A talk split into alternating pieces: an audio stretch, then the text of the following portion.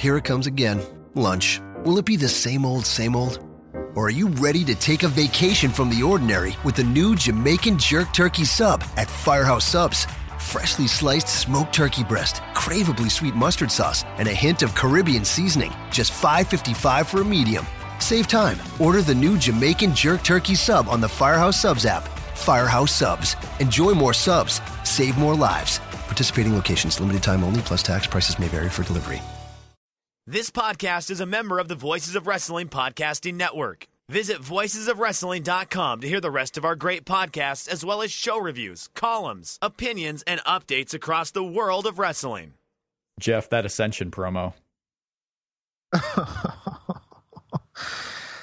you know what's funny is the WWF gets it, or WWE gets it both ways on that Ascension promo.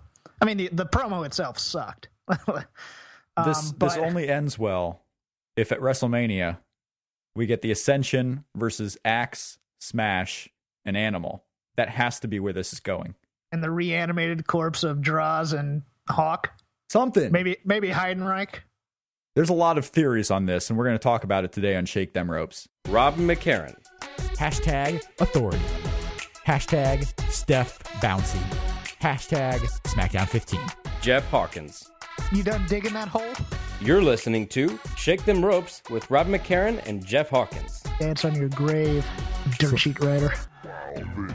Hey, homeboy, gather around. Some serious stuff is gonna go down. Gonna wrestle war daddy, the kings of the ring. All come together and do the wild thing. Lex Luger, the stylish, nature boy Sting. Yeah, they all be doing that wild thing. Yeah, they all be there with something to prove. Brimming with intentions to bust the move. They're going to bust a move, Jeff. Thank you for fulfilling my request. yes, you asked me to uh, get that sound on the show, and I have Oh done so. Oh my god, it is the worst song ever Um, used for a pay per view. And of course, it fits in today's show because later on in the show, we are going to talk about the. Uh, we continue our rolling on to the top 100 matches to see on the WWE Network before you die. It is number 93, Lex Luger, Ric Flair for the NWA World Heavyweight Championship at Wrestle War 1990, which was begun on television and pay per view with that theme song you just heard. Is Excellent. News? Uh, may, think I don't know. been. I You don't- know what's funny is even in nineteen even in nineteen ninety that kind of rap felt lame. Oh, sure. Uh, Shake Them Ropes, number 59. It is episode 59. Rob McCarran here, Jeff Hawkins. It is the first episode of 2015, the first proper episode, if you will. Uh, you can find us at voicesofwrestling.com, shakethemropes.com, at Shake Them Ropes on Twitter.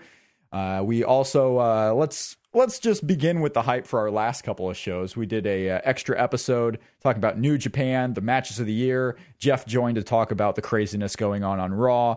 Uh, Shake Them Ropes Extra, you can find it Voices of Wrestling and ShakeThemRopes.com. And we had 10 minutes with Dylan Hales on the WWE 2014 MVP. Uh, Jeff, did you get a chance to listen at all to uh, Dylan Hales's choice for MVP in 2015 I did. or 2014? I don't I don't see the need to unnecessarily bury me when I'm not on the show. I don't know who did that. I don't know anyone Uh, who did that. The two, the two of you during your Nah. little Stephanie conversation. Well, we're just trying to, you know, we're trying to get you to see the light. Uh, I don't know if last night's Raw necessarily, uh, you know, was a good accomplishment of that, but uh, probably not. um, but yeah, he, uh, Dylan Hales thought that Rusev was the the best choice for WWE MVP in 2014, and you know what? I don't think he's far off. We didn't include thi- him in our yes, candidates, but okay, Yes, why? is. Why is that? because he's not high enough on the card to be an MVP. I mean, I agree with that, and uh, we, we chose Brock Lesnar, of course. Um, Right. I, I would suggest that all of you go to ShakeThemRopes.com. It's on our front page. Uh, listen to Dylan's argument as to why Rusev is the MVP. Uh, kind of the same arguments why we had him as the Rookie of the Year. Uh, because yes, he's not a top guy yet. I think he was an excellent candidate next year. You know, this current year that we're in 2015 to be up there, but not not quite yet. I think the argument for all our nominees was stronger, and I think Dylan was making an argument to make an argument. I'm not going to say he was wrong. I just don't think he's right. Sure. Uh, we're also going to talk about NXT television uh, from this week and NXT in general. Uh, brief thoughts on New Japan Wrestling's Wrestle Kingdom 9 that we both saw from this week and A big hyped up event, especially if you go to voicesofwrestling.com. I mean, it's all New Japan right now. So if you're a New Japan fan, go to voicesofwrestling.com. Get the book. Get the book. Uh, There's it's an ebook. awesome. There's It's an ebook awesome. from Voices of Wrestling, uh, the year in review. Uh, we're going to talk a little bit maybe about TNA re-debuting on television uh, this Wednesday. Maybe just a little tad bit. You know, yeah, maybe, maybe we'll see. Uh, but first, Jeff, we have WWE to discuss, and especially this week's stellar, amazing, and the Rob means awesome. Monday Night Raw. Was this not your favorite television show of the year so far? Meet the new boss, same as the You old get- boss. Yeah. It was a uh, it, well. This is the thing, okay? Because last week on the show, in our segment on STR Extra, I put over last week's Raw that it could have been the best Raw of 2014. I was so happy about that show. I was so hyped of that episode. I thought, you know, except for the the ending, top to bottom, good matches, somewhat good storytelling. The time flew by. Last week's episode, I really liked. It was we- different. it was I think that's what you liked. There were promos, you were getting character development. And then this week, from the same guys that we saw get character development last week, we the big ones were Cesaro and the Ryback. I think they had three words between the both of them on this episode. Uh, it was it was one extreme to the other going on this week. A Raw that I just thought went on for six hours. Three words between the two of them, and three words too many from Roman Reigns. Oh, good lord, that promo. Well, which is funny because I've been seeing a lot now about the Roman Reigns promo from this episode of Raw, and I guess maybe I'm just used to Roman Reigns not knowing exactly what to say, whether he has words written for him or not. It just doesn't come out. And I didn't think it was anything special on the good or bad end. I just thought it was another Roman Reigns promo. Um, eh, well, that's not true because I actually thought um, when he got on TV with Renee Young, I thought, okay, this is how you use Roman Reigns. You put him on TV with Renee Young, you let him just be himself. His best work has been those one minute promos with Renee, but this one was just another Roman Reigns promo to me. I didn't think of it as anything awful. I, what was so awful about this one? Well, hon- honestly, I think the same promo problem with Roman Reigns promo is the same problem with the uh, with the Ascension promo. Just let ass kickers be ass kickers. Sure. That's all. That's all we really want. The problem with Roman Reigns is they want to make him the Rock, Yeah. and he should be he should be Stone Cold uh, to some respect, but they want him to be marketable and charismatic and be able to sell breakfast cereal and coffee or plushy toys or something to that effect and and this is not his wheelhouse just yet make him a butt kicker and and whatever happened to the strong silent type Sure. that's who he should be goldberg didn't say a word for almost a year Well, Roman got over fine Yeah, and Roman Reigns got over throughout the year and a half of the Shield. You know, Seth Rollins was doing the talking. Roman Reigns would do his one line at the end. believe in the shield Exactly. yeah, that's all he would do that's all he'd do He was the one who just said the one line, but he did the biggest, you know, the ass kicking, if you will. And now he's got to talk more. And if you're going to have him talk more, I don't think it's the end of the world to have Roman Reigns speak because there are some times, and again, I go back to the promos he has that are usually on the app or the post show with Renee Young. Those are pretty good. sad- yeah that well when they're cutting loose and nobody cares Right, when he's just himself, but now he's going to come out and, you know, just say these words. I didn't think anything of the Raw promo, but uh, yeah, it's getting trashed by a lot of people. It was just it was so try hard it really was Let's go through this episode and hit the big bullet points. Um, the first, the the big topic of conversation is the authorities back. You know, we talked about it on STR Extra, where you know they're back with little build up. It was only a month and a half, and not even really that they uh, they were gone. You know, Dolph Ziggler sent them packing. John Cena and his team sent them packing, and now it it ends up that Big Show made the right move at Survivor Series because he was the only one who saw this coming. He knew that the authority wouldn't be gone for long. Maybe he's he's been watching TV for the last year because it's the same pattern over and over again. Authority screws superstars, superstars get comeuppance at the pay per view, and it's all for nothing on the next Monday. And it's not just to say that they're back because I I didn't think they would be back this quick as like the authority uh, group in as, power. The overbear- as the overbearing authority, Oh, sort I, of. I thought Triple H would come back as Okay. wrestler Triple H. You know, uh, because again, we we all see this coming that it's probably going to be Triple H and Sting at WrestleMania. So I figured, okay, he's coming back, but he's not going to have any power. But no, they just brought the, back the authority in full power. So it's not so much that they're back on TV because I expected it and I think it works, but it is again that they're back in power in the same storyline that we just saw leading into Survivor Series, where they're bashing all the baby faces that are against them. and they're burying the heels in the roster too.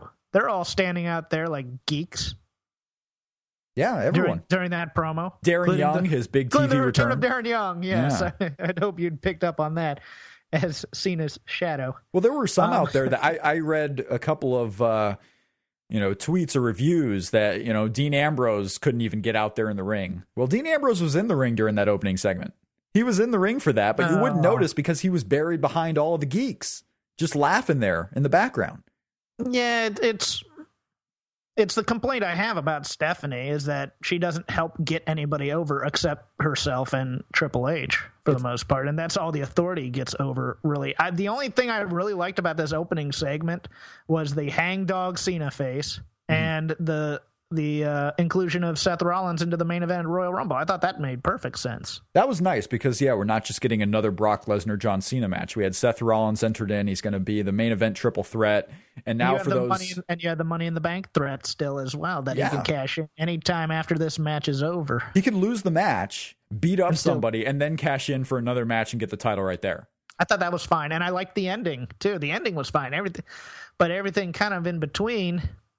The ending was you know, somewhat the savior of the show. Um, Yeah. You had the dancing, the celebration, because it does kind of build heat. I mean, it puts John Cena in a lower light, and we'll we'll get to that. I couldn't help but think during this entire show, really, uh, not to skip ahead too far, is who's going to get over at the end of this? We had Dolph Ziggler, the Ryback, and Rowan fired.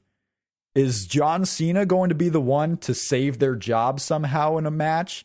Or is it going to be Sting coming back to fight for these three guys against Triple H? Is that going to be the storyline? But who gets over at the end of this? It's either going to be John Cena or Sting getting over. Dolph Ziggler's going to have to rely on someone else to save Yeah. him. Roman's going to have to rely that- on someone else. That ends the Ziggler and Ryback pushes, It's over. and the characterizations right there. That ends it. If somebody else helps them get their jobs back, and for me, you know, you can book this storyline. It's fine if you want to fire them, and they've even gone the extra mile as to add these people to the alumni section of WWE.com. I don't know if you were privy to that oh, yeah, I saw that. Yeah. but Yes, they did. here, okay, try and screw them and have them win their matches and then fire them. hmm Because you've added insult to injury now, and I get that, but they're not they're not going to get their big comeback until it's like a run in, and the pop will be okay, but the characterization is dead. Right. Ry- Ryback is this positive butt kicker. I mean, hey, if he if he's so big into the secret, he should be very positive about his firing now because there's other opportunities out there. He's going to have to go read The Secret 2 to get the motivation back again. There's there, there's a secret too. Well, maybe he can write it. Electric Boogaloo. The Secret 2, How I Got Fired Again. Dolph, you know, the, the joke here is, man, I'm glad Dolph Ziggler can pi- finally go play his trade in New Japan now. Well, I mean, it's just they're going to have to rely on someone else to save them. And one of the things I was looking forward to, maybe I was the only one, is the Ryback and uh, Rusev. And now that's stalled till after Royal Rumble at least. It's kind of a double problem right here because, yes, now we have these guys who are out at least till the Royal Rumble. But if they're back at the Royal Rumble, then what did any of this mean anyway? And what do they get by? Oh, they screw the authority right back. You know that that okay. It's one of those great, where we- great yeah. faces, guys. You know, we we can keep watching the story and maybe it'll all make sense and maybe it'll but it's the same thing we just saw to survivor series and what happens when they do get the one up on the authority again are we to wait another two months until the authority somehow gets power back again and this Oh, it's- all it's- happens it's- for the third on, time on Monday, one of those guys. The Monday after they get the upper hand, one of those guys turns. That's the story. That's always been the story. It's ridiculous. I mean, it's the same story with uh, Daniel Bryan in a way when they did that with him. Yeah. and, and you know they never mentioned daniel bryan on the show we didn't get much about brock lesnar on the show at all They're We- both on next week. We we didn't get them advertised for next week, but they're going to be on the show next week, which is cool. It's lo- it's uh, New Orleans next week, so it has a story about both of them. Um, you know, there's talk that you know people might be expecting a change of plans, and we might get that Daniel Bryan Brock Lesnar match that I think probably a majority are wanting. Although if it's not for the title, I don't know if it has the big uh, uplifting nature to it. I'm not No, sure, it but does- it doesn't. And also, Yeah. this change of plan thing, we're being very optimistic about that, aren't we? Because look how much arm wringing it took for McMahon to change the plan from Orton and Batista. Well, yeah, and we talked last week about how every match that we think was going to happen two months ago might still happen. We're just, you know, we're in that three month lull where we're hoping we get what we want, whereas we don't, you know, nothing's official yet. So we're we have that belief that they might change their mind, and probably this is all going to lead somehow into every match we already expected. Well, what's funny is every character, I think, on this show took a bit of a step backward in terms of guys we were thinking were going to be bigger. I mean, they went back to the Putin thing for Rusev. That to me is a step back. Not to Yeah. mention, not to mention the spoilers from the house show. Did you hear about this? Rusev losing, Pinned. he was pinned. Yep, first pinfall loss to Roman Reigns at a house show. Which Yeah, it's not like it's not like anybody's going to spread that around. Yeah, well, I, I don't know if that matters so much. It Um, doesn't, but it it matters, but it doesn't matter. It, it's know? one of those things where yes, now he's pinned. So anytime you say he hasn't been beaten, well, it's it has. I mean, he has been beaten. But they're going to still say that on TV. Oh yeah, they're they're going right? to still use it 'Cause because if it house shows don't matter. yeah, yeah. house So why matter. go to a house show? You know, house shows don't matter. Um, it's just it's one of those things too where you know Dolph Ziggler, the Ryback, and Rowan got betrayed by John Cena. Is John Cena Sting in this story? Oh man, John Cena's the Sting of the story. You put a nice wrinkle in that right there, didn't you? He's the I- Sting. Well, it's also the. It's also a rehash of the man, John. I know that hustle, loyalty, and respect thing isn't real. You're really a dark person underneath all that. You should turn to the dark side Right. story that we've gotten over and over and over again. We're getting a lot of recycled stories because I'm starting to get the feeling that this Dean Ambrose story Mm-hmm. is going to be the Daniel Bryan story when he was stuck with the Wyatts.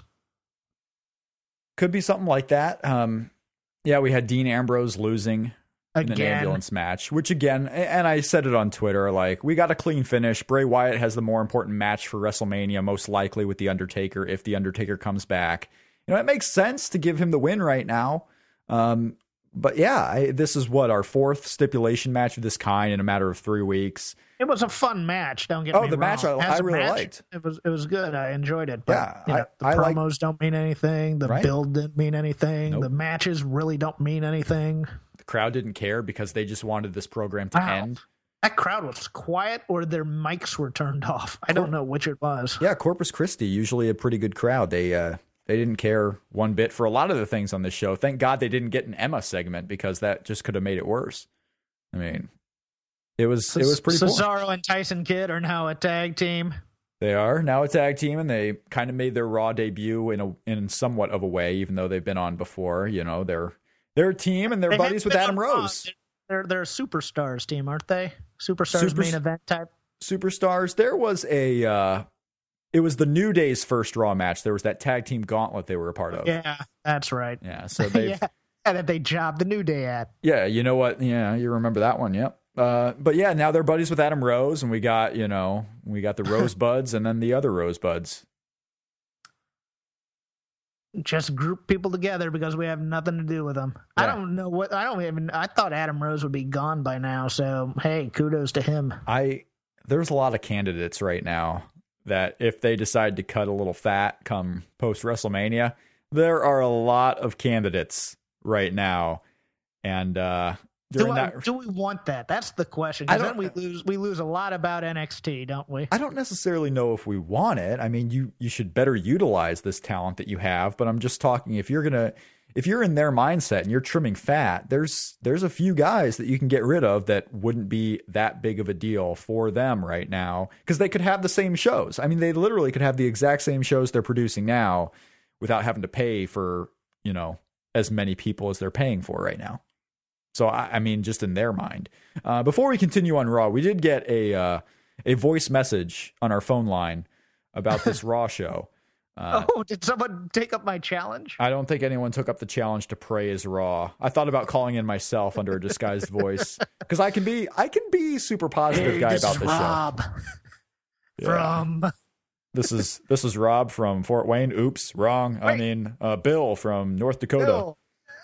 Uh, let's play Taylor's call on this WWE Raw show. Hey, Jeff and Rob. This is Taylor from Indiana. Awful Jack on Twitter. It was an awful Raw. I mean, I don't think much needs to be said about that, but I did find it very interesting. I thought that the show was clearly some plans were changing. At least that's how I felt about it. Rusev and Ryback was uh, appeared to be dropped at least for the time being.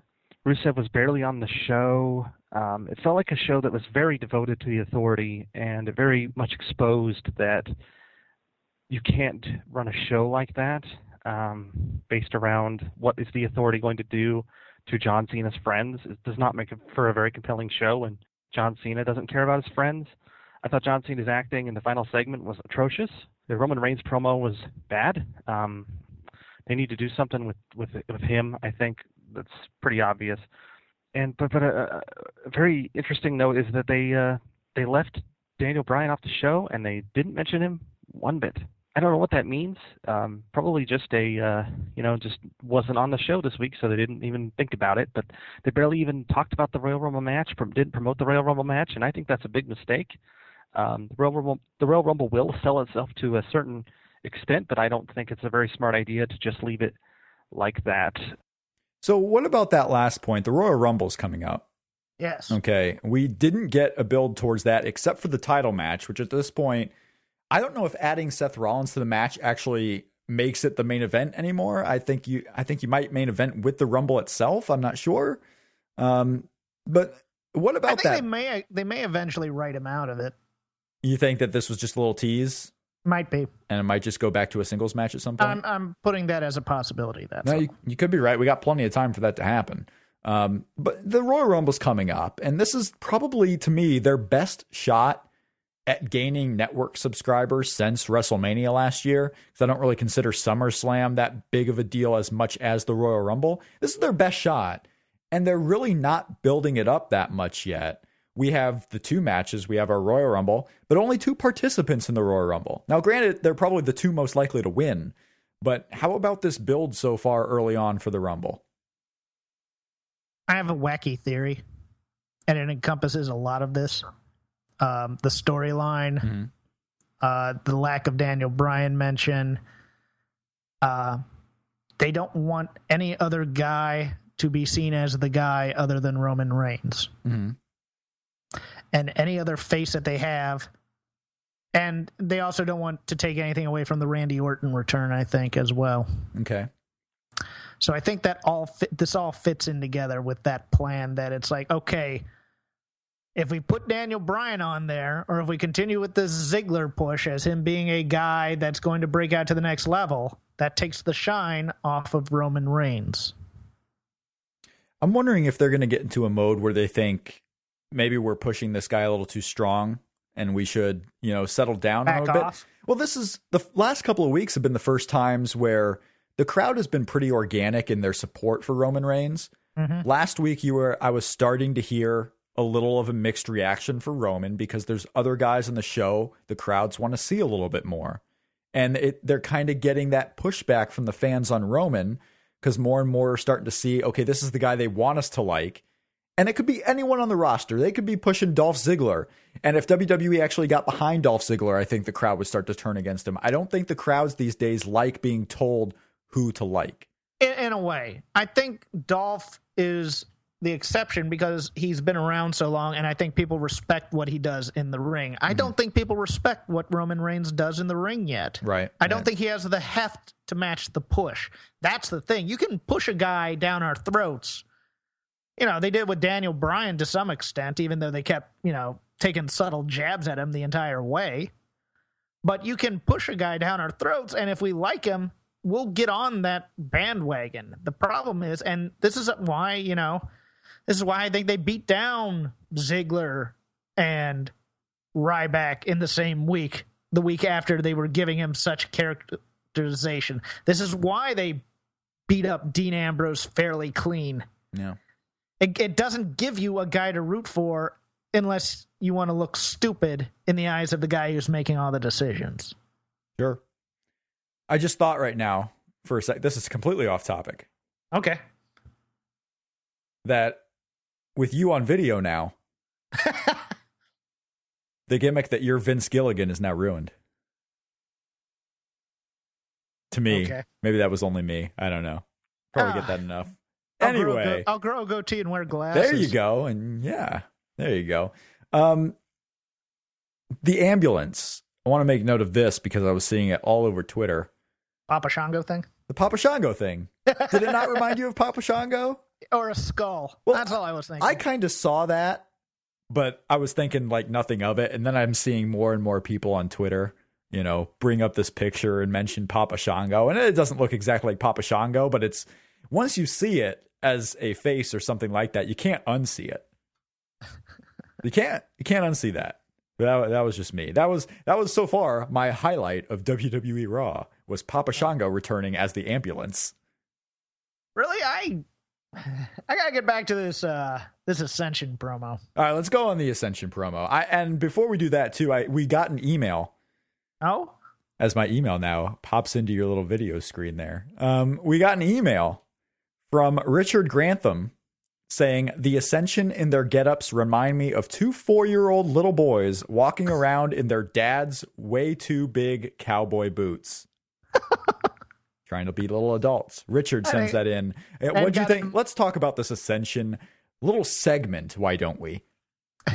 and got into mommy's makeup cabinet. Maybe, yeah, because it's I, that we've talked about is just ridiculous. And you know, Joe Lanza from the Voices of Wrestling podcast has a theory about all this thing that I don't think a lot of people were picking up on, but I was kind of planting the seeds in my own mind as you know, kind of like this. But let, us talk about the Ascension. What were your overall thoughts Wait, about hold, this? hold on. You, you can't you can't you're burying the lead. What was the uh, theory? You want me to say Joe Lanza's theory? So Joe Lanza is saying that last night on Raw, it was a clear uh, push to the story of the Ascension being that they are unaware, non-self-aware geeks who think they better than who think they're better than they are, um, but they're they're not self-aware about what they truly are, and that they are fodder, and that they are. I'll try to find his tweet here where he really says it to make sure I don't misrepresent. Very, so it's a very meta, meta, meta, however you say it, Meta, uh, yeah. promo.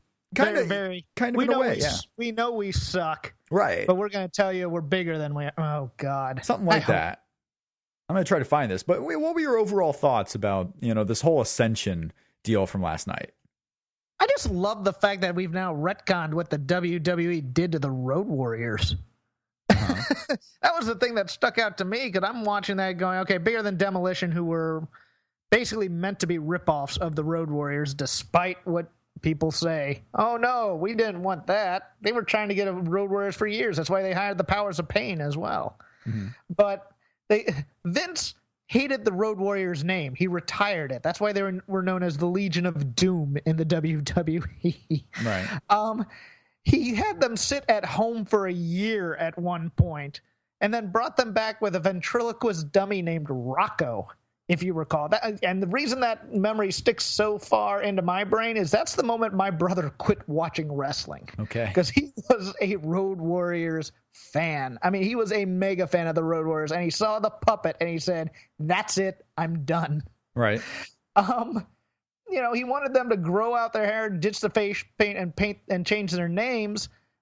And now, now they're being this revered team in in in historical folklore of the WWF. I, that that floored me. This is another thing that I was talking about. The Ascension needs a manager to do this talking because they just don't come off as tough guys. They, someone, I forgot the comment, but someone says I've already gotten them in my mind as uh, beer gut and five head, which I'm just like, yeah, they look like old guys trying to be 80s villains, and it's not working. They're not big enough. They're not jacked enough anymore. But I know Konnor's lost, or yeah, Konnor's lost a lot of weight. He's he's definitely smaller than he w- was. You know, even you know three years ago when he was still in developmental. Um, yeah, um, and it's just you know this thing, just and and What really hurt it was the commentary. That that's what it was. This this, this promo got fine heel heat. I thought kind of cheap heel heat, but it was still fine until the moment where JBL, Cole, and Booker just started going. These guys couldn't lace up the Road Warriors boots. They thought they were helping, I think, and they weren't. They were they were only detracting from the fact that these guys couldn't do that to the. They might be able to beat Demolition. They uh the the tweets from Voices Wrestling at Voices Wrestling Twitter. Uh, I think they are switching gears to pushing them as non self aware posers. Good Huh. move if so. They were dead on arrival otherwise. Yeah, he's basically thinking that they're going to be poser tough guys who aren't self aware and they're really not that tough. Irony, Like, an it's gonna be- an ironic gimmick. Yeah, that's the gimmick. And you know what? We've Uh-huh. only seen it for a week right now, so it's too early to say either way. But I, just thought the commentary last night was going into business for themselves. JBL on commentary was burying the Ascension, uh, you know, for doing that promo, that you know, anti What a Rush part of the promo. Lance There's Storm just- on Twitter is burying that part too, the Yeah. burial of the Road Warriors.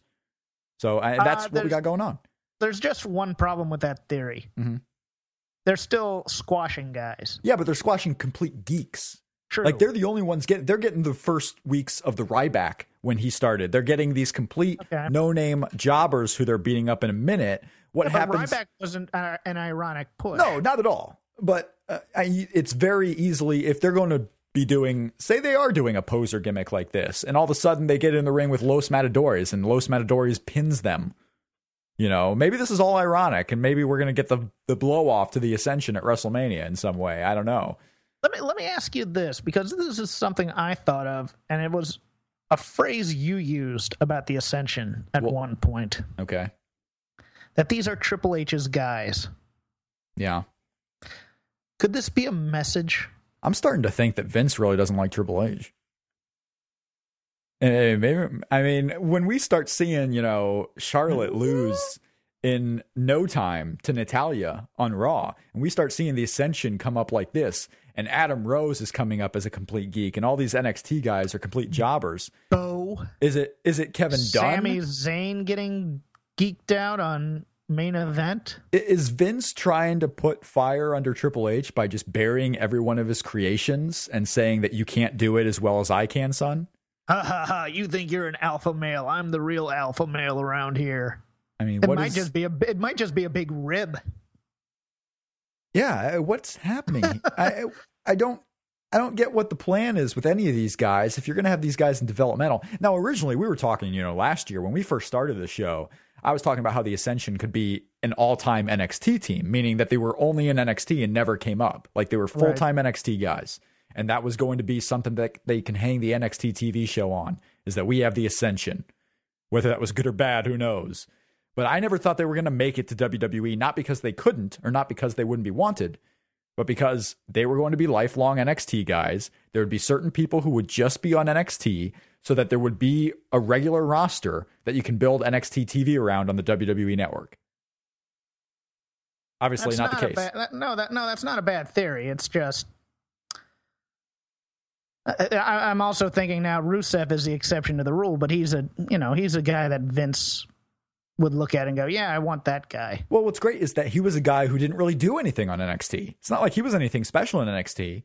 No, that's he became true. something special in WWE. It's So all the guys who were special in NXT. Yeah, so Vince made him pretty much. Yes, and he Yeah. has. I mean, we can't, Wow. we really can't say otherwise because while his gimmick was fun in NXT and that I we saw a lot in him, he didn't do anything down there. Just didn't Right. do anything. But this Ascension, I mean, they're beating up complete geeks. They were getting buried by JBL. JBL, the heel announcer, who was supposed to get over the heels, is burying this team as someone who can't hold the Road Warriors bags. First of all, most, you know, the kids in the audience don't know who the Road Warriors are. they don't. And that's one of those teams where if you brought Animal back, the kids don't know who he is. There are certain guys from the 80s and 90s that if you brought back, I think some kids would recognize. I don't really know if the Road Warriors are one of those guys. One of those teams. And No. Animal's one of those guys. No, they're, I mean it's God, it's been what fifteen years. It was like when, yeah, when Sid came back three years ago. and they weren't treated that well in WWF anyways. The only Right. people that would really know them as these is this great tag team. Because on that sec- on that last run, for God's sakes, that was the Hawk getting drunk and drugged up storyline that eventually broke them up, and then they came back during that Hall of Fame induction as Animal and Heidenreich, right? Yeah. Yep. Yeah. I, I, I just you're burying the whole segment was just a disaster. No one's getting over. JBL's you know bashing the Ascension. They got that stupid eye makeup still, and that's part of it that makes me think Joe Lanza might be right on the money. Is they're wearing the stupid makeup that makes them look like you know Sherri Martel or females. You know, they got the eye makeup going on. They got the little red. Now the red is bleeding into Konnor's hair. you know, I also looked like Sherri was woman on tonight's match. Yeah, that we reviewed. We did. We that, that's that's something that stuck stuck out to me. Yeah, we uh we watched um Lex Luger and Ric mm-hmm. Flair in a match that I did not going into. I did not look to see how long it was because I don't really, as I told you, this was the first time I ever saw Luger and Flair from Wrestle War 1990. Okay. So I didn't know how long it was. Hmm. So thankfully, I gave myself plenty of time to watch it before the show, or else it would have bled over a little bit. Um, but yeah, in our top 100 matches to see, we watched number 93, Lex Luger, Ric Flair for the NWA World Title, Wrestle War 1990. Uh, before we go into this match, opening thoughts on this battle for the title.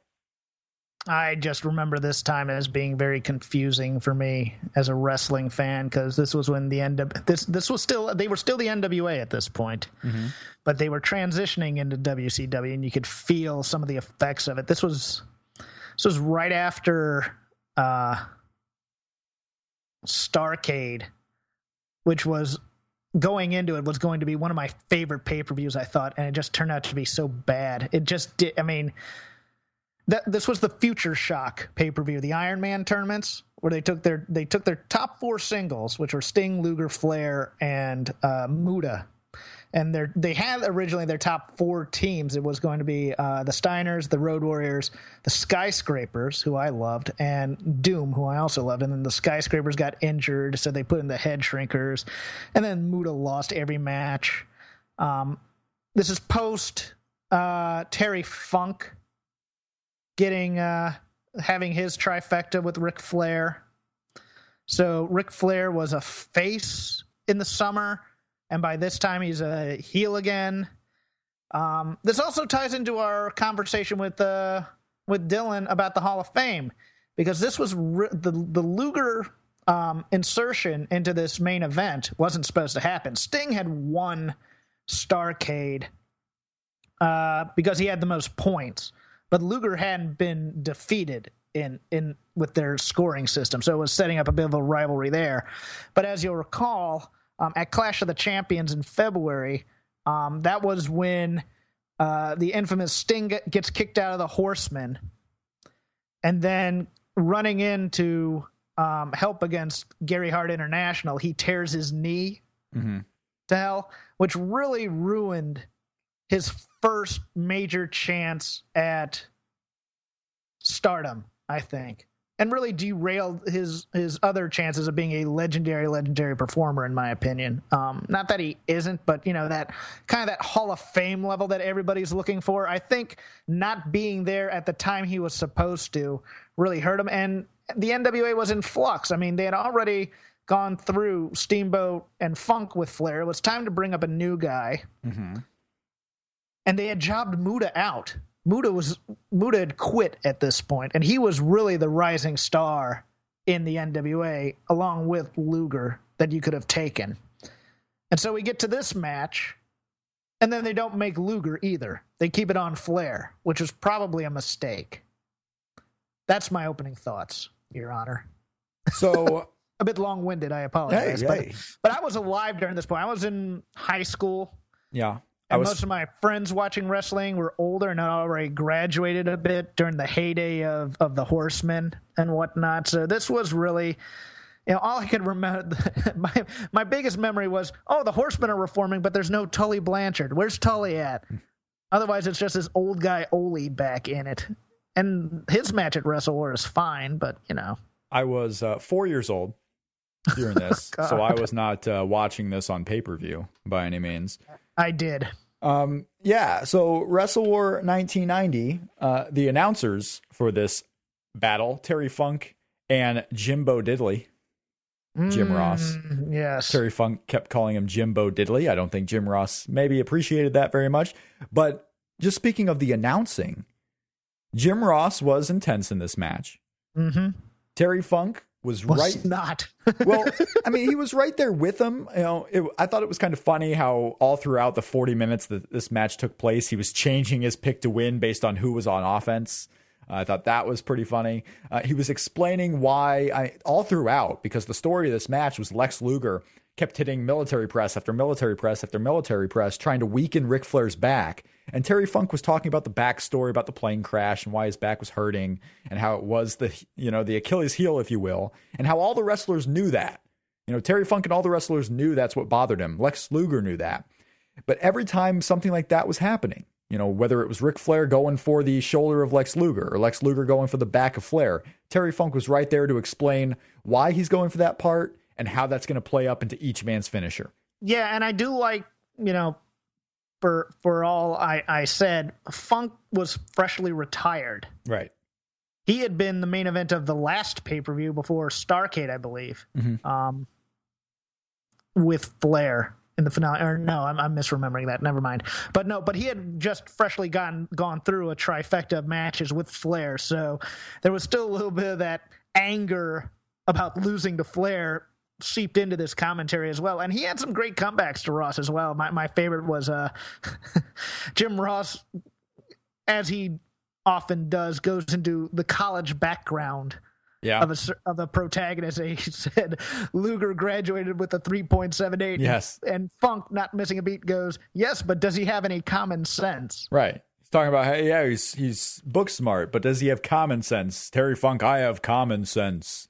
Yeah, it was, Yeah, it's so weird because because Luger was a was a heel just a month ago until he had got, got stuck in this match. right. So now Hey, the crowd was behind him. No, the the fans because the fans never wanted him to turn heel.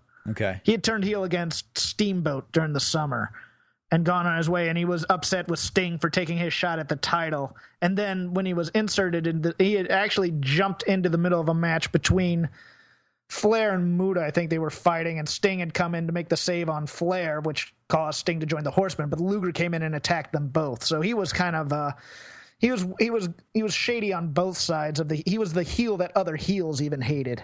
So for him to be this mega face, which the people really wanted him to be, Right. uh, and without any real build. I mean, he had a great promo with Gordon, Gordon Solie before this match. I thought, uh, in, in which he was basically giving his strategy. Um, but what I really liked, especially in this match, that people don't do anymore in wrestling is Luger knows when to no sell certain things to be an even bigger face. And Flair knows that power moves aren't going to do it for him, so he does these little cheats like eye pokes Oh, and yeah. whatnot to get past those. that. Mhm. And that's what makes this match so good. Is Luger would keep doing these power moves and no selling chops, you know, and hulking up and whatnot, and then Flair would just get the upper hand by poking him in the eyes real quick. It was Yeah. such a great dick So move. I, we started off. Nick Patrick was the referee th- for this match. So for all you Nick Patrick fans, and I know there's millions of you, uh, this is your match right here. Uh, we start off with a stare down. There's a camera in the ring. This Nick was great. Nick Patrick is going over the rules of the match. No explaining no hair pulling. You got till five. You got a ten count on the floor. All this stuff. And Luger is intently staring at Ric Flair all Yeah. throughout this, while Ric Flair is doing everything he can He's to avoid dancing. Right. Yeah. He's dancing around. He's looking where woman is. He's backing up. No one's paying attention to Nick Patrick. Nick Patrick looks a little upset that no one's paying attention to him, but Ric Flair is doing his own thing. And then at the end, Ric Flair, uh, you know, Nick Patrick asked, Do you have any questions? And Ric Flair is there, says, I have no questions. You got to beat the champ, Lex Luger. You got to beat the champ. Are you ready? And the crowd is just getting so loud during this opening just- rules meeting. and they're just jawing at each other the Oh, entire yeah. time. That's Yeah. the best part. Uh, it took all of five minutes for us to start getting, you know, heavy action. And by heavy action, I mean they were running the ropes. He gives them the first military press uh, of the match, uh, which would be the first of many of those. Uh, but they got to this quick pace. And then you realize how good Ric Flair is at pacing long matches because they would go in spurts like this. There would be one big move, let's settle down. One big Yeah. move, let's settle down. We get the crowd into it, they fall out. We get the crowd back into it, they fall out. It, was it's the like, pacing it's like, was wonderful. It's like riding waves, Yeah. and it's it's so it, you know, they say you can have a match with a broomstick. That's how good he is, and and he's so good at that. So okay, here you go. Here's your comeback. Here's your comeback. Here's your comeback. Now we slow down, and I get the heat back on you. I get the heat back on you. Yep. Now back, back, back, back. Not yet, not yet. It, it's withholding. It it's a pattern, but it's an, a pattern of runs, so to speak, like a basketball game. Sure. And it, and it's not like the WWE style, which is a very choreographed. Okay, here's where you know the comeback's going to be. Here's where you know to pay attention. Here's where you you know kind of here's where his big move's going to be. You can you can almost smell it where where in a in a WWE move. Whereas in this one, it builds and builds and builds, and then it withholds it from you until it builds it again, and then it withholds it from you again. And this is this is 1990 so we go about 15 minutes into the match. And at this point Ric Flair puts on a uh, he's working the arm and the shoulder of Lex Luger. Puts on the hammerlock and Nick Patrick is right there in Lex Luger's face you know ask him if he wants to give up. Ric Flair is using the ropes for leverage on this hammerlock and Nick Patrick doesn't see it.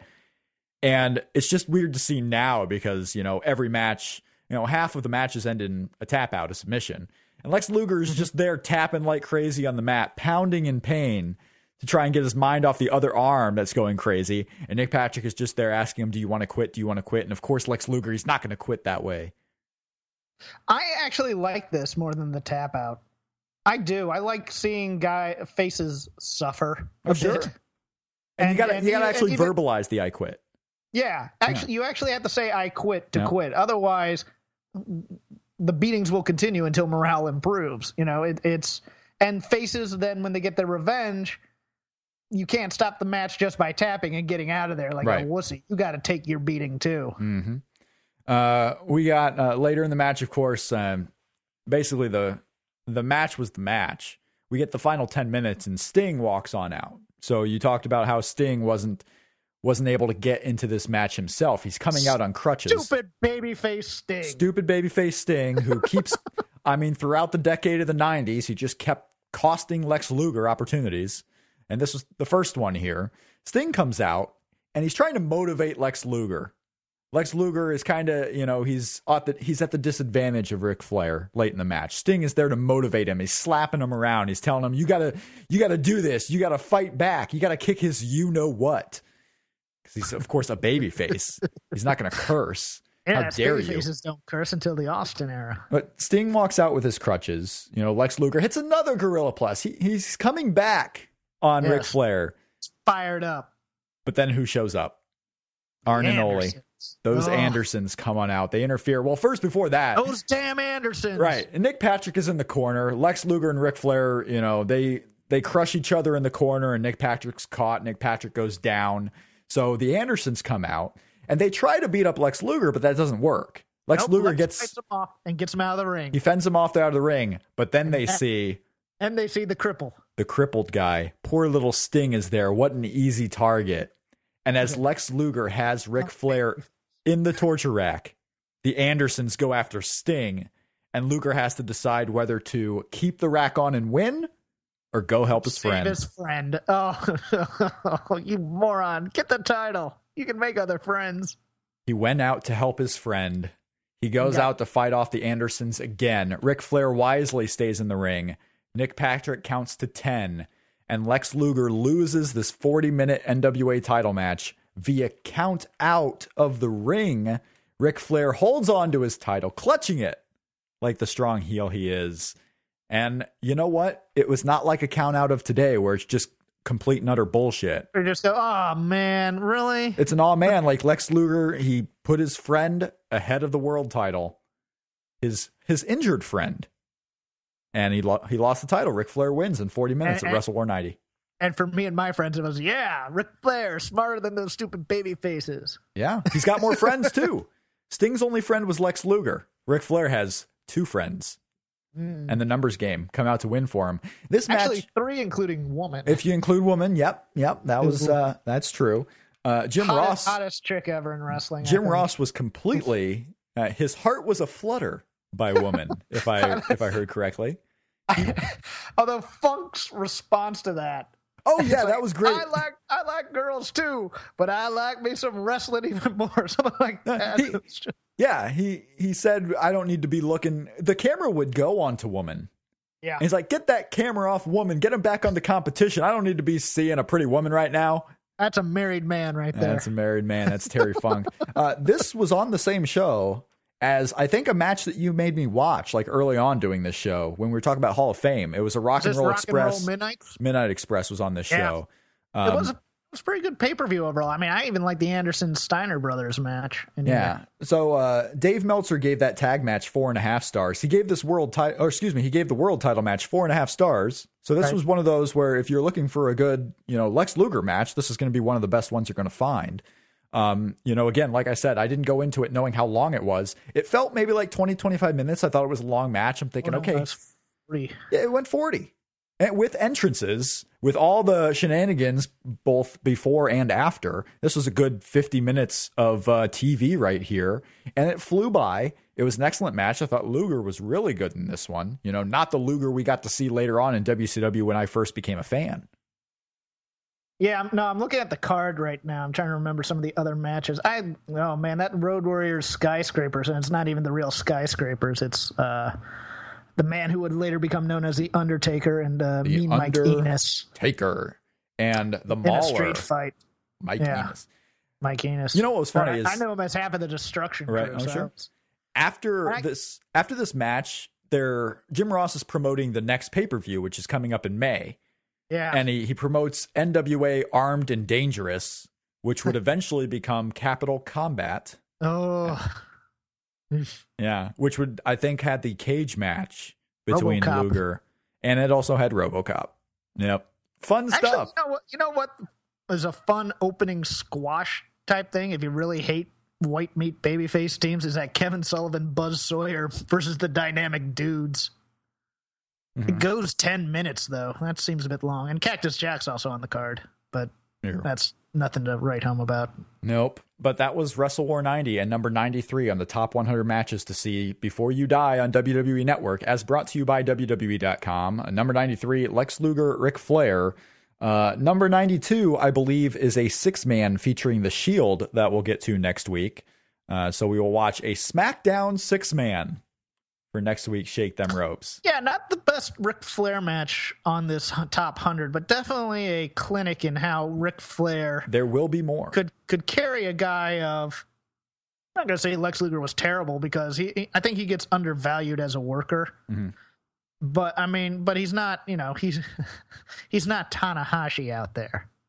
So, but Flair can take him 40 minutes and be compelling the entire time. He's not, uh, for the Dylan Haleses out there, he's not Rush, if you will. not Rush. Um, yeah. So uh, as far as uh, I don't get that reference necessarily.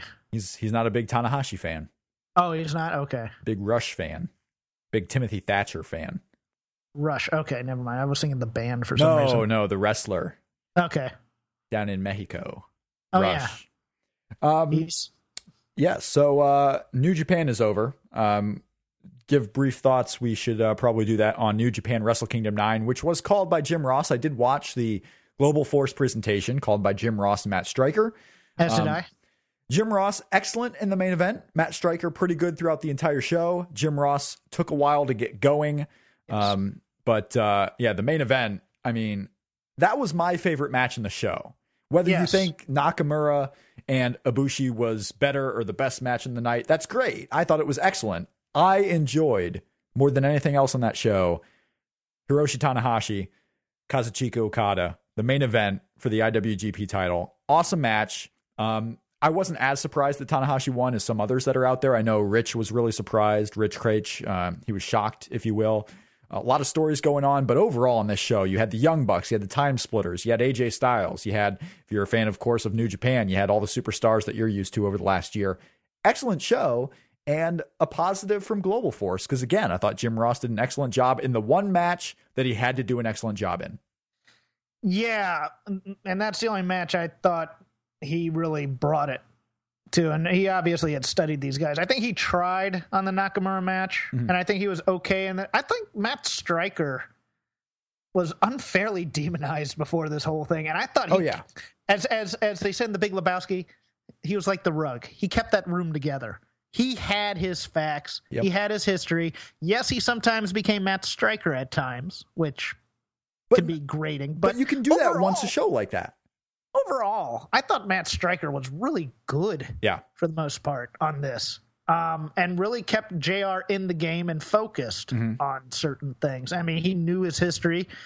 He could fill in the blanks where JR had forgotten or just maybe didn't study as hard. Um, Or just, you know, was trying to keep up. Because Jim Ross, a lot of the show was just trying to keep Oh, up with yeah. things. So he was a step behind. It wasn't, it was exactly what everyone thought would happen is that he didn't have the instinctual knowledge of everything. it was not WCW Jim Ross Right. out there. This was WWE Jim Ross trying to keep up with the action as opposed to trying to call it like a sport. Yeah, keep up just with Um, everything that was going on, names and and everything. But he he did great again in the two matches he had to do great in. He was great. He did he, his job. He really got into stride, I thought, when Okada hit the drop kick in the main event. That Oh, yeah. was really what he was waiting for, I think. And well, and he was saying that. He would he would tell us he was telling us he was waiting for that drop kick because Kazuchika told him before the match that he was going to hit that drop kick at the most opportune time, and Jim Ross was setting that move up for 20 minutes until it finally happened. Um, he was he was stressing the importance of this match. He got into another gear. It's as if he was consciously saying he was going to call the show as a good show, but really get into Jim Ross main event mode for the main event. He was making sure that that was the match that got the most importance from his voice. And there were a few glimpses of that in the uh, Nakamura match as well. Like when they were just Sure. beating the hell out of each other. He, he you could tell he was like, "Oh, here," and then he kind of would would hold back a bit. Uh, the matches overall, I mean, I, I the matches that needed to be short were short, Mm-hmm. which I liked. I liked the tag team match. I liked the Noah match because hey, Toru Yano finally won one. He did. Um, I have a sick perverse pleasure in enjoying that Togi Makabe match. I loved that. Just two beefy dudes beating the hell out of each other. Oh yeah, I, I think that was one of the matches that a lot of people were looking forward to for that, you know, for that pleasure right there of seeing the two strong style dudes just just And whack. Yeah. Yeah, and you had that. You had Tomoaki Honma. Uh, Honma was Hanma getting the win there. win? He got the Yeah. win over uh, over Jeff Jarrett's team. So And the crowd popped hard for that too. That's what I liked. I went uh, in a prediction game where I actually did well. I went, you know, Voices of Wrestling. You get all the uh, all the contributors. They they do reviews because there were so many matches on the show, and so many contributors wanted to take part. Um, we basically divided up the matches. We previewed the ones that we were really looking forward to a lot. I previewed, uh, you know, a few of the matches. I went three and three in my predictions. You know, I predicted Honma to win, which That's was good for you. it's good. Three for three. Yeah, I got Oh, all three of them for three. right. I thought you, I thought you said three and three. No, three, four, three. I got all the ones that I predicted. I got AJ Styles right. Uh, I predicted uh, the tag title change Goto and Shibata. They got the tag team titles from Doc Gallows and Karl Anderson, but that was the one that I was unsure about. The Bullet Club six man with Honma against you know Jarrett. Uh, Jarrett's team and Honma got the win. Surprising, he hit the headbutt from the top rope. The crowd went nuts. It was a good I show. was a bit. I was a bit surprised. JR brought up the two guys with the broken necks but for the uh, Styles clash. It fit Yeah. into the commentary. it, it fit into the match too. But that just that's just fascinating that they that. I wonder if he got AJ's permission for that. Well, no, AJ's promoting the broken necks for that Oh, is he? Styles Clash move. That's part of the story there in Japan is that they know this move has broken people's necks. It is the most dangerous move. So when Okay. AJ Styles caught that Hurricanrana on Naito uh, in the in in that match and caught him for the Styles Clash off the middle rope, it was such a huge deal for that Oh, crowd. Yeah, they saw Now it coming.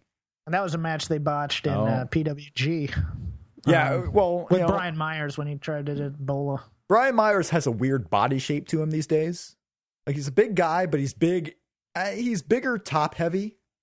Okay. The legs are kind of skinny still, top heavy. So, I mean, look at Brian Myers in that match. I'm not saying anything out of school here. You know, I just no, I just found it audio. You know, he has a weird body shape. I'm like, how often have you been looking at Brian Myers' body? well, if you look him compared to when he was Kurt Hawkins and to now, you know, the legs haven't gained any size, but he's got a little. He's he's Oh, not of necessarily Chris. Hero, but he's bigger in the midsection. He's a weird. It's a weird weight to have to shift for a it's Styles like he's clash only been working. It's like he's only been working out upper body. and not even doing that. I mean, letting him, yeah, he's just a heavier dude than Naito was. I mean, that's just the case of that right there. And AJ Styles is ready for this one, but no, the show overall was excellent. A full loved coverage, full coverage at voicesofwrestling.com. I'm sure Go Rich and watch Joe. it if you have.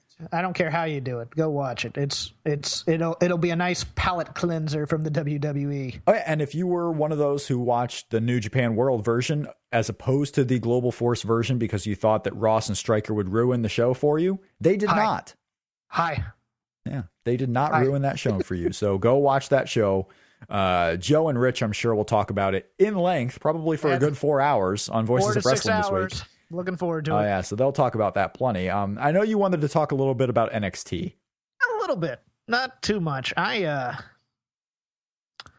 this Charlotte is perplexing to me right now Yeah? because she's still. She's still smiling and slapping hands, and then she gets in the match and tells the fans to shut up. okay. Um, She's a weird character. She hasn't found it yet. she and I don't know if it's her or if it's the scripting, and then they add even. Why are we bringing Natty back to team with her? Why? We we this just exacerbates what they did to her on Raw, in my opinion. I wonder if they just want to get, you know, because the NXT crowd they like Natalya, I they wonder- think she they think Natty brings credibility, right? and I'm not sure given. Given what she does on the main roster now, ba- basically being involved in a divas storyline, and is, I get and I, and I get that okay, Yeah. you called Sasha your your best opponent, and then Natty comes out to help you. Okay, you know, Right. Well, the crowd they they do buy Natalya a little bit, you know, regardless of what goes on the main roster, because they still buy Charlotte, even though she loses on the main roster against Natalya in two minutes. It doesn't Yeah. really matter to them. It's their own thing.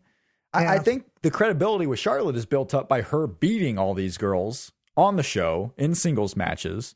I don't think you need Natalya, but it's a nice change of pace. So you don't have the four that you've had feuding together all the time still feuding together, but it throws a wrench into the possible four way with Bayley, Charlotte, Sasha, and Becky because now you have Yeah. Natalya in the mix. What is she going to be in a title feud at some point, or was she just in for the one taping? and I really didn't think the Sasha promo did any favors in terms of well, those losses don't matter because I'm just going to hurt you. I think it, you know, yeah, you beat me, and then just drop the mic and go kick her butt. You know, less is more. Stop talking, go kick some butt. Um, I'm starting to think Enzo's going to job to Carmella. Am I wrong on that? Um, I, I don't know if they're going to do that. They don't like to do those women versus men things, but um, I don't know. I, I don't know what they're just doing with those two. You had Blue Pants come in, who's not getting a contract. They're not signing Leva Bates. They're not. Oh, I'm Oh. sure they're not. I think they might reconsider after this, but who knows? Yeah, I'm sure they're not signing Leva Bates, but maybe they will. I don't know. Maybe they will. Maybe she doesn't want to be signed. I don't know. Um, I- I, Something to that. But at some point, you got to stop putting over someone who's not contracted to you and start, you know, use one of the girls who you have in developmental. Use Devin Taylor for that role. I don't know. Just find someone else. You know, it's a fun little goofy story. Uh, Enzo's growing on me. Uh, the use of the Price is Right acapella as the theme. Mhm. Do that every time because that's the best thing that happened this week. Uh, no, he's good. da, da, da. No, they were playing the recording of it after her win. Oh, after the win, right? Yeah. And it was just, it was on, they have a recording of it. How awesome is that? right.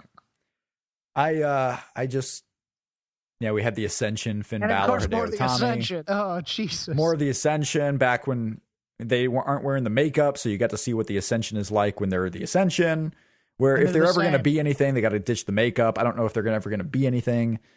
But finn Balor and hideo itami got to move on from that. Thank god they they should be after this.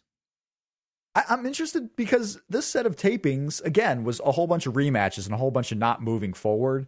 I really want to see what's going to happen at the next tapings, which is only you know about nine days away on the fifteenth for the future shows, because that's really when we're going to start seeing where the programs are going.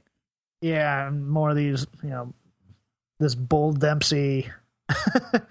Actually, they're doing that right with uh, old lone wolf Yeah, boy. that one that one's fine. And he's that's- not talking and he's kicking ass. Although the the, the hamstrung, uh, hey CJ, we need to talk. You know, Well- okay, you could do that better, but it got the point across. what's good about that is because it's a program between two guys who are WWE system guys in everyone's minds. They're not indie stars who are out there. It's not Kevin Owens against Sami Zayn. It's not Finn Balor, Hideo Itami. It's not, uh, you know, it's two guys who are WWE system guys going at it. The crowd is into uh, Baron Corbin. They will be into him when he wins because he is going to win. Bull Dempsey is not winning that match when it eventually happens. And this is a way that you set up Baron Corbin as being a top guy in that company for the next year. And he's your guy, which is all good news. You can promote the performance center, promote your teaching methods. Look at this. We've gotten Baron Corbin over. Yeah, and he's they're doing with him what they should be doing with Roman Reigns, pretty much. Yeah. Oh, sure. Absolutely. Um, You know, I figured out that Con- I think Konnor's doing a Christopher Daniels gimmick, he might be trying to, trying to. um, but uh, it's not going to work. I find that fascinating, but nevertheless, that's an aside. I don't know. I, I'm Um, still I'm still high on Konnor and Victor. I mean, I'm higher on Konnor than anything than most people are. It's not like I'm thinking he's going to be a main event player or anything No, I like saw your tweet. On, I saw your tweet on. I'm that. higher than most people are on them, but the shit they're doing now is not going to work. Renee is absolutely dreadful on commentary. She is very bad on commentary. We've been saying that for a while, at least I have. She's Oh, not good on commentary. She's perfect as a backstage interviewer. She's perfect hosting these pre and post shows. She's not good on commentary, and it's Stop. not Stop blaming who she's with, people. Those those of you who have been saying, "Oh, Renee's not that bad. It's just when she's stuck with Alex Riley. It's when she." Uh, no, No, she's she's bad. bad. She's bad. And I don't want to get any of these responses. Oh, you're just saying that because she's a woman and you're not used to it. No. If there was a woman that was good on commentary, I'm all for it. She's Yep. not very good. No, And she's trying to be too cute. She's being entertaining. She's trying to be entertaining. And it's she's not the worst one of the bunch. She's No. not very good. And they're She's not Jason Albert. and she's learning. You know, I was a big uh, I was not a supporter of Rich Brennan the first couple of shows he was doing, and now he's not bad. You know, people Rich get better think in that role. I think Rich is perfectly competent. Yeah, you like you like Rich man. Brennan. Yeah, I like I- Tom Phillips. He's the best of a bad bunch. And and Phillips. See, I haven't heard enough of Phillips lately because all he, you know, he always got stuck with Byron Saxton, who sucks, or with Michael Cole, who buries him all the time. Are you So- uh are you excited one bit or are you going to watch or try to watch TNA's re-debut on Destination America on Wednesday? The Wolves and the Hardys. The Wolves and the Hardys. I, I should put it on my DVR then because I like tag team wrestling. Actually, I'm not sure if the Wolves and the Hardys are on that first show or not. I think they are. I'm not sure. I know they're on the tapings in New York. I don't know if they're on that first show. The main event's Bobby Lashley against Bobby Roode uh, for the title. Kurt Angle's there. You know, rumors of them trying to get Alberto Del Rio. Rumors of them trying to get the Great Khali. We'll see what happens with any of those people. Um, it's New York. They're not selling out the building. I mean, it's the No. same company. It's the same TV show. Just because they go on Destination America doesn't make people all of a sudden want to watch it and want to see what they're going to do because it's going to be the same thing. Except for Mike Tenay, who couldn't do the New Japan pay per view because he was involved with this. I tell you what, after the fact, this is a total hindsight move. After the fact, Matt Striker to me was the perfect person to do that color. Huh. I think that was Yeah, the no, I right think- call. I think Matt Striker would have been better served with a better play by play guy. That could be I think, I think I think Mauro would have probably been better than JR here. Oh, I definitely think Mauro would have been better, but or as a third man. How about a third man, a three man booth? but for the first show, you had to get Yeah. some type of star, and Jim Ross was that star. I, I think the commentary team worked in hindsight. I think they made the right moves on both of them. Jim Okay. Jim Ross may not have been the best person if you're just looking at it singularly at that show. Would he have been the best play-by-play guy? Probably not. No. But for the I'll- overall, you know, growth, if they're going to do another New Japan show, if they're going to do a pay-per-view with someone else, Jim Ross was the right guy. It gave him credibility, and uh, you know what? That main event, that main event was good, and it was best served with Jim Ross calling it. and I'll be interested to see how Mauro and uh, Josh Barnett play off of one another on the AXS show. Absolutely. New Japan on AXS TV starts, uh, I believe, next Friday. I think it is. Um, but it's coming up here on AXS. You're going to have plenty of TV to watch if you're not enthralled with WWE leading up to the Royal Rumble. You got New Japan, you got Lucha Underground, you got Ring of Honor on TV, you got Pro Wrestling Syndicate if you live in New York on TV. There's a ton of stuff, but I want WWE to be good. I want them Yes. to be so good. I want good. them to be better. Yeah, I I tweeted out that I was skipping a Friends binge watch session on Netflix to watch Raw, and believe me, I try to be super positive about the show because I want to like it. Female and friend. sometimes it's difficult to do. Was this a lady friend? No, Friends the TV show. Oh, friends. Oh my god. Friends the television show. Oh. I did have to interrupt my Tinder game, yes, but we'll we'll see what happens with all Don't that. watch Friends. Go watch Arrow. Go watch Flash. Go All watch right. something else. I'll go watch all these shows, but uh, I'm going to watch main event here in a little bit. You can catch main event reviews on oh yeah. on voicesofwrestling.com You have to write that up. You got more homework to do, Rob. I, I can't wait. I love it. But that was uh, that was this week in WWE, and uh, we'll we'll come back next week with more WWE talk. The road to the Royal Rumble, as well as uh, number ninety two on our top one hundred countdown, a Shield six man against Team Hell No and Randy Orton from SmackDown a couple of years ago. Uh, just a reminder, we are on YouTube now. You can go to shakethemropes.com and watch videos of these episodes. Uh, hopefully, this episode will have Jeff on there uh, as we're trying that out. If uh, my computer breaks because I put Jeff's video on there, then I guess we won't have Jeff. We'll see. I hope the special effects work and that my beautiful African American face makes the camera. I'm gonna do that photo booth gimmick where I turn you into an alien. Um, that'll be that'll be fun stuff. Uh, right, but like an alien. But we are on YouTube. Catch our previous shows. We still have the Shake Them Ropes Award show on our website at shakethemropes.com, as well as a 10 minute clip of uh, my my conversation with Dylan Hales talking about the MVP of 2014. We have our interviews up with Jeff Jarrett and Nick Dinsmore up at shakethemropes.com. And uh, again, we encourage you to go to voicesofwrestling.com too if you're a big fan of wrestling in general, because they cover everything. They cover WWE with our show. Rich and Joe do a great job of covering New Japan and some of the uh, other independent companies and just what's going on in the world of wrestling as a whole. So, a lot of cool stuff at shakethemropes.com and voicesofwrestling.com. For Rob McCarran, I will say goodbye.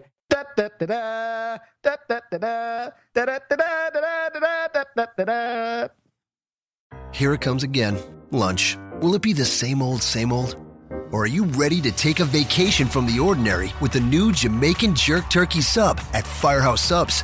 Freshly sliced smoked turkey breast, craveably sweet mustard sauce, and a hint of Caribbean seasoning. Just $5.55 for a medium.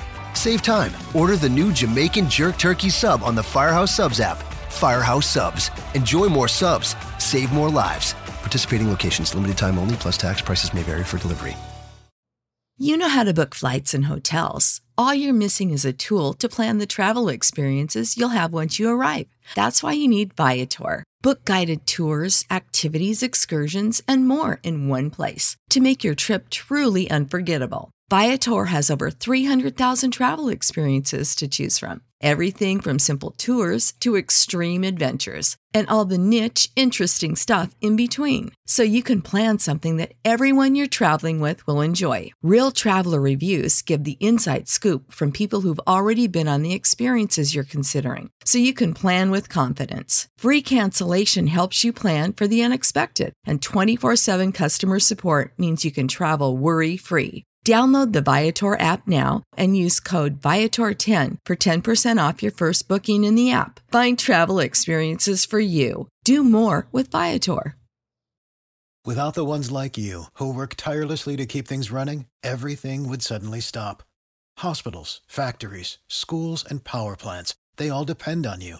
No matter the weather, emergency, or time of day, you're the ones who get it done. At Grainger, we're here for you with professional grade industrial supplies. Count on real time product availability and fast delivery. Call clickgrainger.com or just stop by. Grainger for the ones who get it done.